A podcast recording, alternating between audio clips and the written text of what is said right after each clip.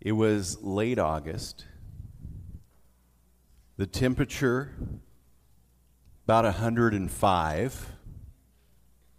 Football practice. Well into football practice. The year 19 mm, high school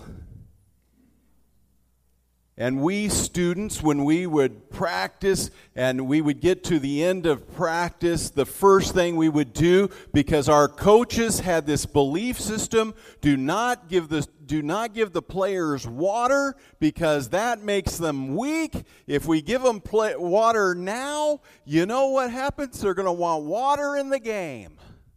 And so that was just the philosophy way back then. They've changed that now. So, but at, at the end of practice, you, we would run to the water and we'd peel our lips off our teeth so we could get the water in. And then you would always have some rookie kid, you know, some freshman, drink a ton of water and then roll on the ground holding their tummy, and you'd laugh at them. But we didn't know what real thirst was. You see, at the end, in World War I, there was a group of British, Australian, and New Zealand soldiers. They knew what real thirst was. They were in the, in, in the Middle East. They had just left Beersheba. And as they were, they were fighting the enemy, they fought so successfully that they passed up their water lines. They passed up their support. You see, that was back in the days that their water lines were from camels. And so they got too far away from the water and they ran out. You know, you and I, we can live uh, anywhere from 30 to 40 days, maybe longer, without food we can live supposedly three to four days, if we're careful, without water, but not if you're fighting a war. They only had one chance. They had to get to the wells of Sharia. They didn't get to the wells of Sharia, thousands of soldiers would die. Hundreds died on the way, not because of the bullets of the enemy, but because of thirst. So these men literally fought for their lives. And they fought. And they fought. And finally, they broke through the enemy lines. Finally, they drove the enemy away and they made it to the wells. And as they got to the wells, those who were still able to stand stood guard, and they, they brought the water to the weakest, to those closest to dying, and the water began to revive them. And it took four hours to give every soldier the water they needed but they understood what it meant. They understood what thirst was. In fact, one officer wrote this I believe that we all learned our first real Bible lesson in that march from Beersheba to the Sharia wells. If such were our thirst for God, for righteousness and His will in our lives, an all consuming, all embracing, preoccupying desire on how rich the fruit of the Spirit in our lives would be. For you see, when their water ran out, their mouths dried out, their eyes grew bloodshot, their lips swelled and turned purple. When they saw mirages, they became totally, completely obsessed with water what it would be like to be obsessed with the righteousness of God. Blessed are those who hunger and thirst for righteousness. Hunger and thirst for righteousness. Braxton, when was the last time you used that word righteousness in a conversation?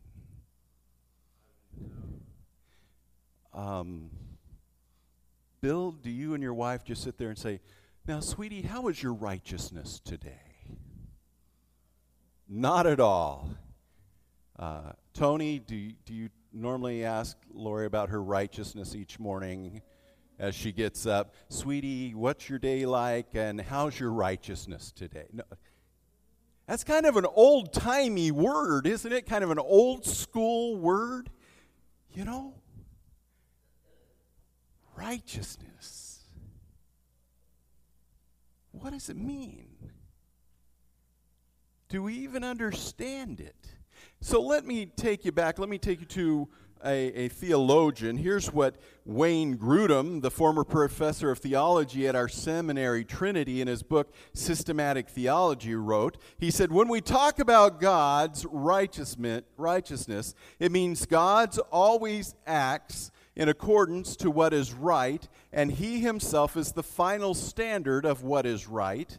And what is right is that which conforms to God's moral character. Huh?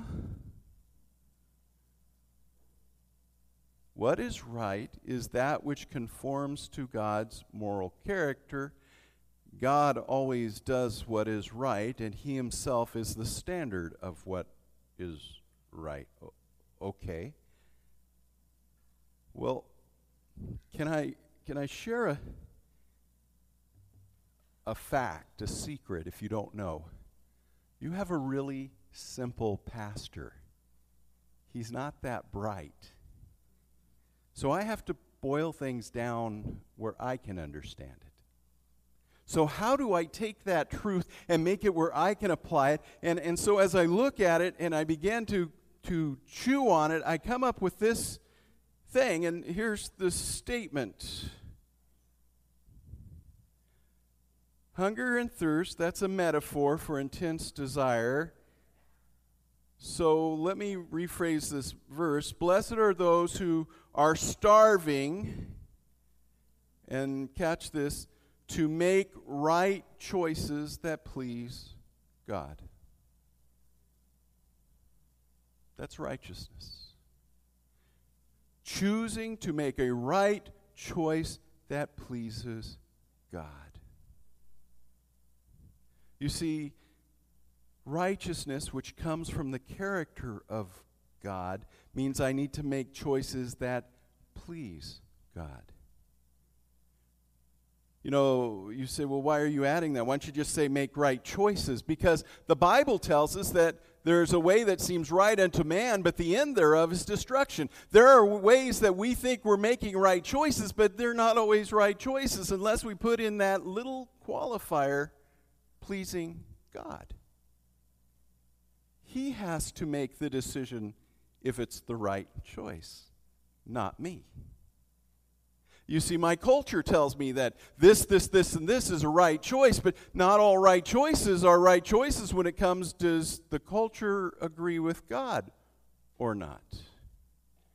For if I have to choose between the culture and God, I better choose God. So, righteousness. Hunger and thirsting for righteousness is that I am starving to make choices that please God, that conform to His character, that conform to His holiness, to His justice, His goodness, His love, His purity, His unchangingness. I long to make decisions that reflect who He is. I had this wonderful professor in college who used to say it this way. He said, Greg, you know, you can sum up the entire New Testament, and since the New Testament explains the Old Testament, you can sum up the entire Bible. The t- key teaching of the success of the Christian life can be summed up in just one simple phrase, in just a few words. And he said, Greg, since you're simple, you'll like this. And then he would give a dramatic effect. He'd stop and pause. Then he would lean closer. He'd say, Now, Greg, listen closely. My words are life changing. He'd say, Now, write this down. And so I'd get my pen out and I'd start writing. What, what do you have to say, Prof? What do you have to say? And he said, Okay, this is it. This is it. Life changing words. Whatever you are doing that is right, keep doing it. Whoa, I'm not done yet. I'm not done yet. Whatever you are doing that is wrong, knock it off. How's that for life changing? Whatever you're doing that's right, keep doing it. Whatever you're doing that's wrong, knock it off. Not bad advice. Not bad advice. Hunger and thirst to make the choices that God honors. Now, some of you right now, when I say that, have a giant lump forming in your throat. Panic has set in, cold sweat has broken across your forehead. Because in the back of your mind, this has popped out. But, Pastor Greg, how do I know what the right choice is? I mean, uh, you said you said there's a way that seems right on man, but the end thereof is destruction. So you're saying my brain can sometimes be fooled. You're telling me culture tries to fool me. How do I know? Well, fortunately, God gives us a couple tools. First of all, he gives us the scriptures. 2 Timothy chapter 3, starting verse 16, tells us that the scripture has been given to show us what we need to become a mature, wise believer. Secondly, in John 16, Holy Spirit to teach us all truth. God has given you your own truth detector in the form of the Holy Spirit. When you become a follower of Jesus Christ, at that moment you are indwelled by the Holy Spirit who brings truth to you. Have you ever had that, that um, time? Ah, it just doesn't feel right. I, I can't put my finger on it. It just doesn't seem right. That's probably the Holy Spirit working in your heart. So he gives us those things. You say, but, but Pastor Greg, I, I, I'm still not sure. Well, let me give you a pop quiz. How many of you enjoyed pop quizzes in, in school? Any of you? You did put your hand up, didn't you? Amanda, you did. Yeah. She's also a trainer. She gives all her people she trains pop quizzes too. I, I've seen you. It's scary. Let me ask you a question. Genesis 9. Pop quiz in one. Found in Genesis 9. No, out. Goes plants a vineyard. He plants this wonderful vineyard, grows grapes, takes the grapes, makes wine, takes the wine, gets blasted drunk, does something so disgusting that Scripture won't tell us what it was, but he lost the respect forever. And it would haunt him all his days. Question Noah did, was it right or wrong? You got your answer? Right or wrong? You can say it out loud, I'll let you. Wrong. All right.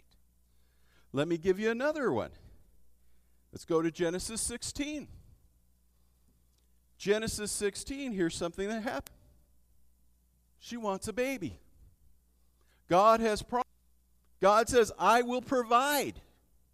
Believe my promises. But she lives in a culture that says if you don't have a baby, you're not a full woman. If you're the pressure on her was horrid.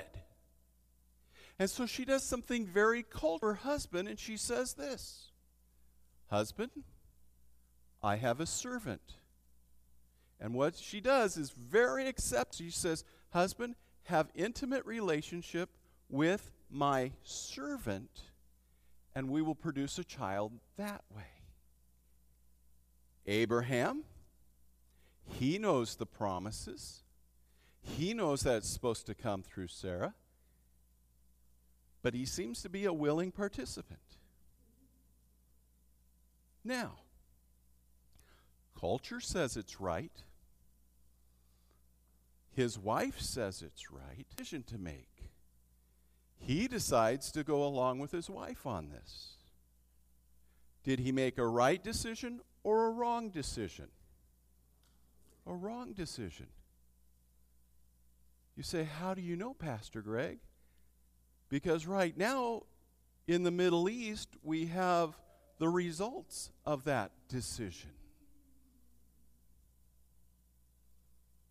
Yeah. But the culture said it was right. His wife said it was right. And he failed his job to say, Sweetie, we're waiting on God. He didn't do what he was supposed to do.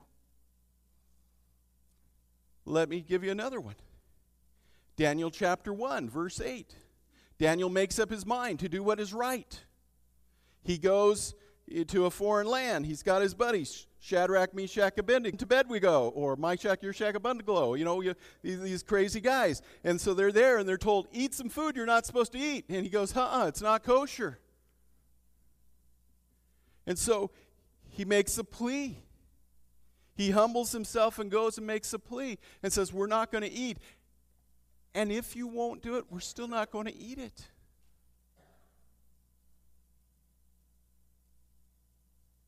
Was he right or wrong? He was right. Listen to this Proverbs chapter 6. Six things the Lord hates, seven that are abomination. Haughty eyes, right or wrong? Wrong. Lying tongue, hands that shed innocent blood, heart that devises wicked plans, feet that make haste to run to evil, a false witness who breathes out lies, one who sows discord among brothers. Guess what? Right decisions aren't that hard. They really aren't. In fact, you say, well, I, am still not sure. Well, why don't we just turn to the premier ethical code that God gave us? It's found in Exodus chapter 20 begins with, You shall have no other gods before me. You shall not make for yourself a carved image or any other likeness of anything that is in heaven above, or anything that is in earth beneath, or that is in the water underneath. You shall not take the Lord's name in vain. Remember the Sabbath day, keep it holy. Honor your father and your mother. Thou shalt not murder. There was a Sunday school teacher, and it said, Now, kids, what is the, what is the commandment? that has to do with kids and their parents. And little girl raised her hand and said, Honor your father and mother. And I said, Yeah, that's right. What is the commandment that has to do with brothers and sisters? And a little boy raised his hand. He said, Thou shalt not kill.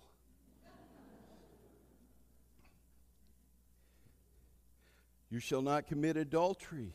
You shall not steal. You shall not bear false witness against your neighbor. You shall not covet. You see these beautiful ones. The first ones start with our relationship with God. The second ones then go to our relationship with man.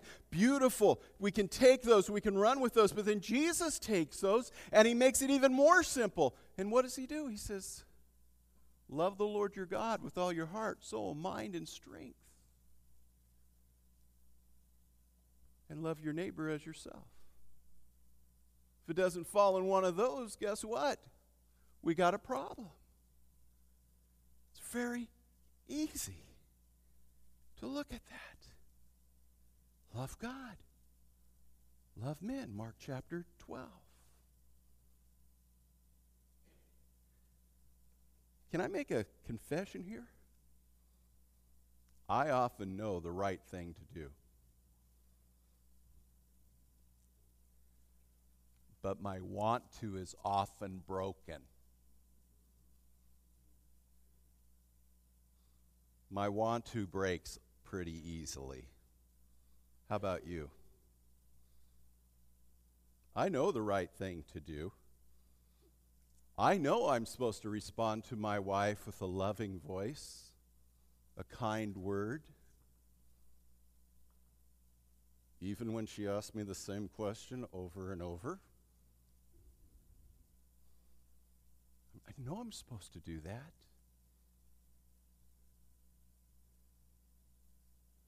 But my want to breaks. What do I do? Well, I, I got a confession to make for all of us. All of us are born with broken want tos. If we try to gin it up on our own, inside, inside, inside, it's broken. But remember how the whole thing began? Blessed are the poor in spirit. And we talked about how we throw ourselves at the feet of God and we say, God, I have nothing to bring. It's up to you. Remember the man who came and said, If you can heal my child, he says, If I can believe, he says, I believe, help my unbelief. You see, for you and I, we can't want to enough. We need to go to Him. We need to ask God. We need to ask our Lord Jesus Christ to come and develop the want to in us. We need to plead for Him to give us the want to. I don't want to hunger and thirst for righteousness. I don't want to be that type of person. And so I need to plead with him to put that desire in me, that hunger in me, that thirst in me, that desire to do what is right. I need to ask him to make me this new creation. I begin with prayer. I bolster it by hanging with people who have the same heart. I feed it with the Word of God. I do it even when I don't feel like it, and I trust His promise.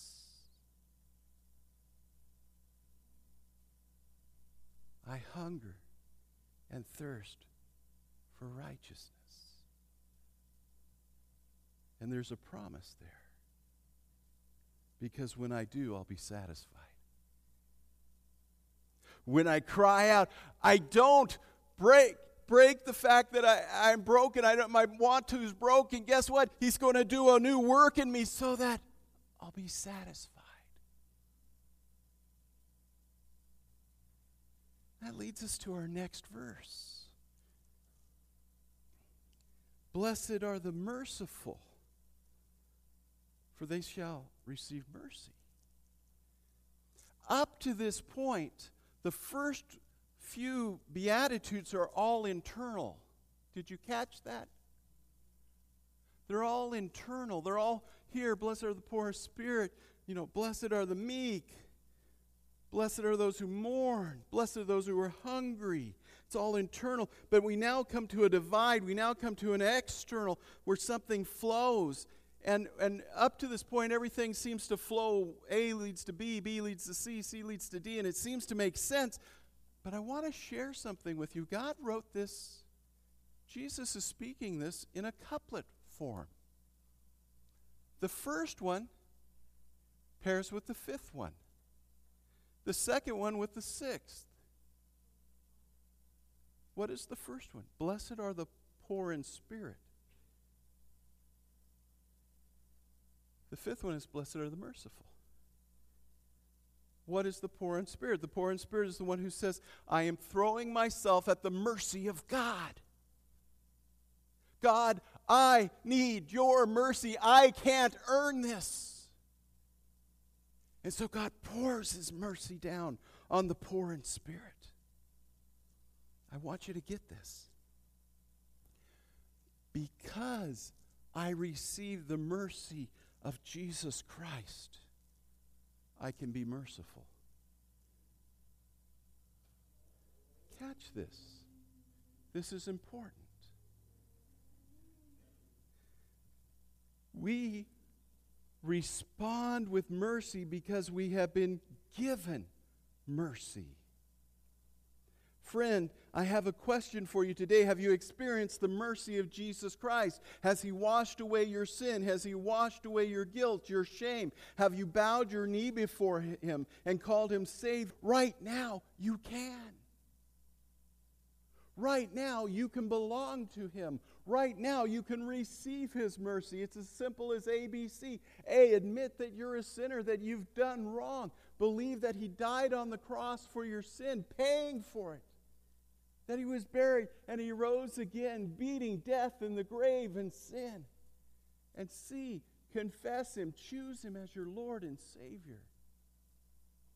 You do that right where you sit.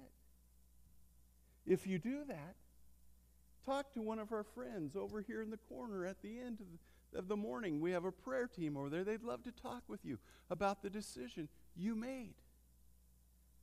But when we receive the mercy of God,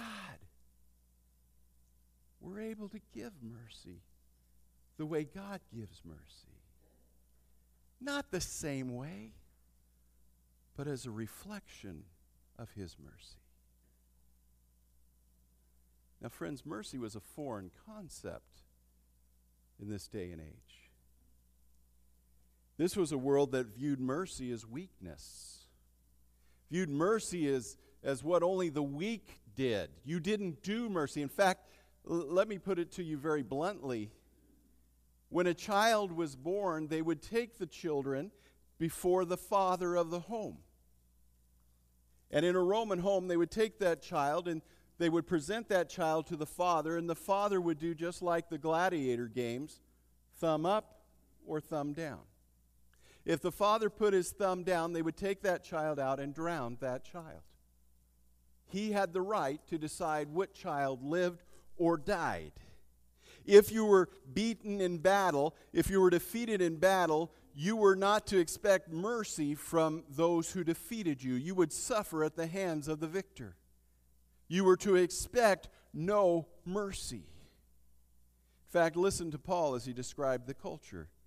And since they did not see fit to acknowledge God, God gave them up to a debased mind to do what not ought to be done. They were filled with all manner of unrighteousness, evil, covetousness, malice. They were full with envy, murder, strife, deceit, maliciousness. They were gossips, slanders, hater of God, insolent, haughty, boastful, inventors of evil, disobedience to parents foolish, fatherless, heartless, ruthlessly unmerciful. You see, one of the first things that happens when a people turn from God is they lose mercy. And the people Jesus is now speaking to know this firsthand. They were invisible. No one cared. No one cared if they lived. No one cared if they died. The climate that they lived in that was so oppressive no one loves me, no one sympathizes, no one notices, no one cares. So when Jesus said, Blessed are the merciful, their hearts, their souls exploded. They drank this in like rain on a weary land. But this is what makes God's message so different. The scriptures are a book of mercy. 611 times mercy is mentioned in scriptures. In the prayer book, the book of Psalms, seven times it is mentioned, nearly one time per chapter. Our world cries for mercy.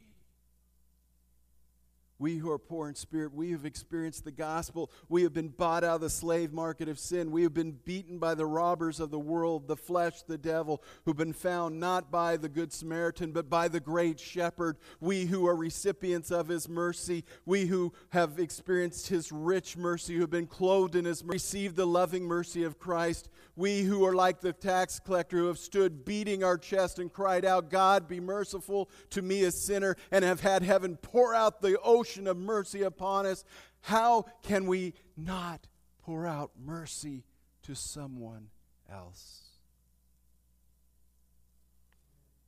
The scribes and Pharisees didn't get this. They didn't understand this. This was foreign to them. In fact, let me share what Jesus had to say. Matthew 23 says this Woe to you, scribes and Pharisees, hypocrites! You tithe mint and dill and cumin and have neglected the weightier matters of the law, justice and mercy. Here's what he's saying they would take mint, like spearmint. They would take that, you know, the, the little, little bit of spearmint, they'd take it, and they'd start chopping it up for dinner. And so let's say they, they just take a sprig, just a tiny sprig, they start chopping up. And then they'd take one tenth of it, push it to the side, and they'd put it in a little pouch. And then when they went to the temple, they'd make sure they dumped it into the temple spice bag. They cared more about putting this little tiny bit of spearmint in the temple spice bag than they cared about showing mercy to their fellow man. And Jesus says there's a problem I have with that. That you care more about spearmint than you care about people. You care about more about cumin than you care about people. No wonder he said, You blind guides straining out a gnat. You see, my friends, the currency of heaven is mercy. Jesus illustrates that with a story he told in Matthew 18. He said it this way. You probably remember it. There was two, a servant who came to a king, and the king was checking out who owed him what, and this guy owed him about $10 million. he calls in the servant, he says, Hey, you owe me some money. And he goes, How much? Well, about $10 million. Oh, I'll repay you, king. I'll repay you. He goes, No, you're being sold into slavery, so is, is, your family. I'm taking everything you got. There's no way you can pay me back. He goes, No, no, king, please, please, please, please. I'll pay you back. I'll pay you back. Remember the story? And the king's heart, it says, is moved with compassion, it's moved with mercy. And so he, he says, Okay, I, I'm going to forgive you this debt. Palace. You, th- let this sink in. He doesn't even make it out of the palace. He grabs this other servant he sees walking in, slams him against the wall, and says, Hey, bud, where's my 50 bucks? And the guy goes, I, I, I don't, I don't have it, but I'll get it for you. This is not good enough. Throws him in prison. Couple of the servants who've watched this whole thing run into the king and say, Hey, we got a problem, Sir King. You know that guy that you just showed mercy to? You know that guy who you forgave? He just threw a guy in jail for 50 bucks. So the master, the king, summons him back and he says this to him literally You wicked servant, I forgave you all that debt because you pleaded with me. And should you not have had mercy on your fellow servant as I had mercy on you? And the master delivered him to the jailers until he should pay all his debt. Mercy is the response that we have because we received mercy from Jesus Christ. To not show mercy should be foreign to our hearts. So, Pastor, anybody who shows mercy must be a follower of Jesus Christ. No. There's a couple kinds of mercy, my friend. You see, we live in a world that has followed the cross. And one of the things that has echoed through our world, that has reshaped our world, has been the mercy of Jesus Christ. And what was so strange in his time has seeped into our context. And the world has borrowed the mercy of Christ, but it has one major eternal difference. Our world has instances where people may build an orphanage or help the sick or raise funds for those in dire straits. And those are beautiful things. They are wonderful things. They are good things. We should celebrate those things.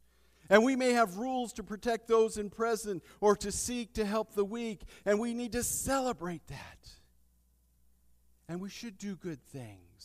And we as Christians need to lead in freeing the oppressed and protecting the innocent.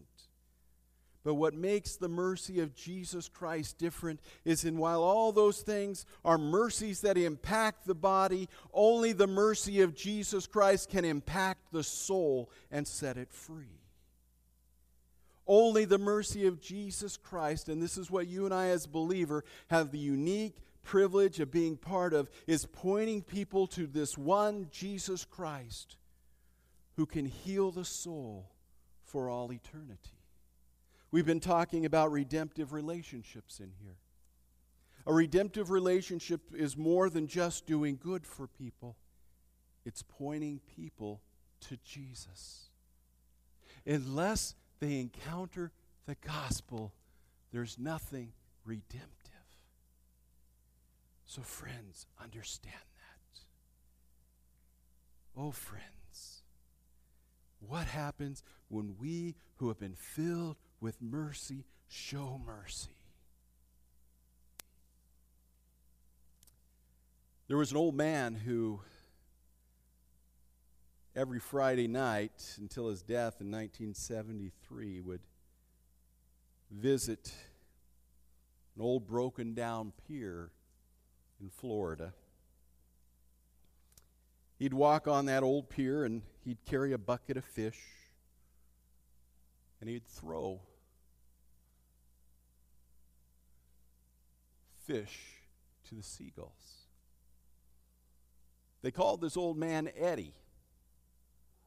His full name was Eddie Rickenbacker, one of the great pilots of World War II.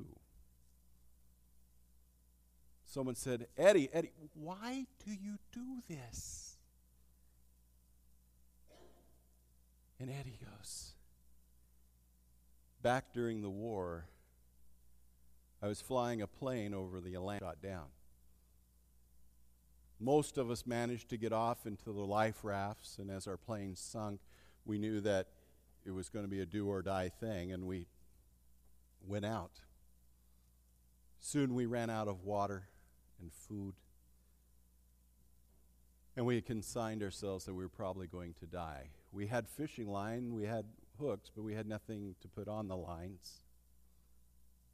And of course, being with salt water, we couldn't drink it. He goes, I had closed my eyes, and a seagull flew in and landed on my chest.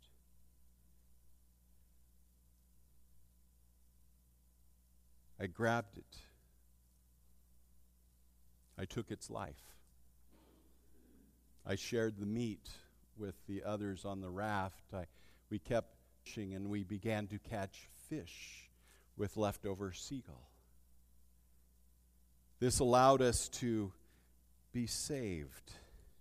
We were able to survive. All because of a seagull. And I've never forgotten that.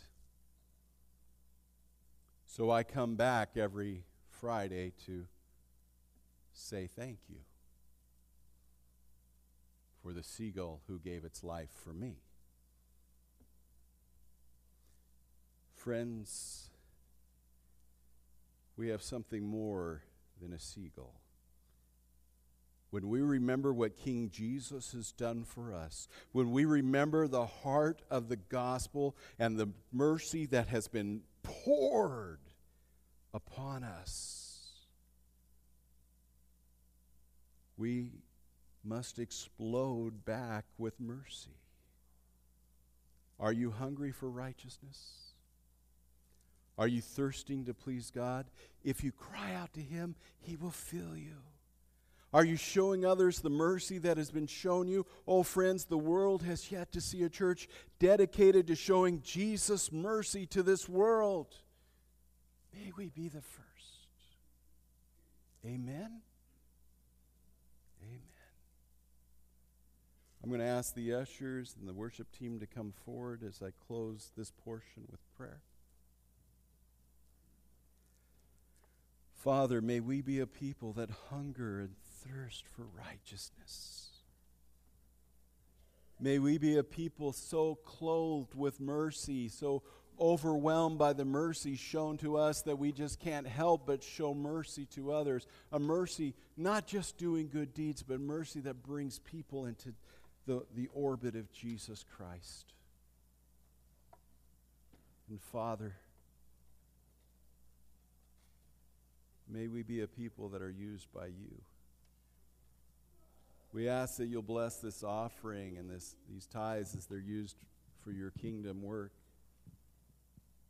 that it's used to further what you want to do. And we ask your blessing on this day. In Jesus' name, amen.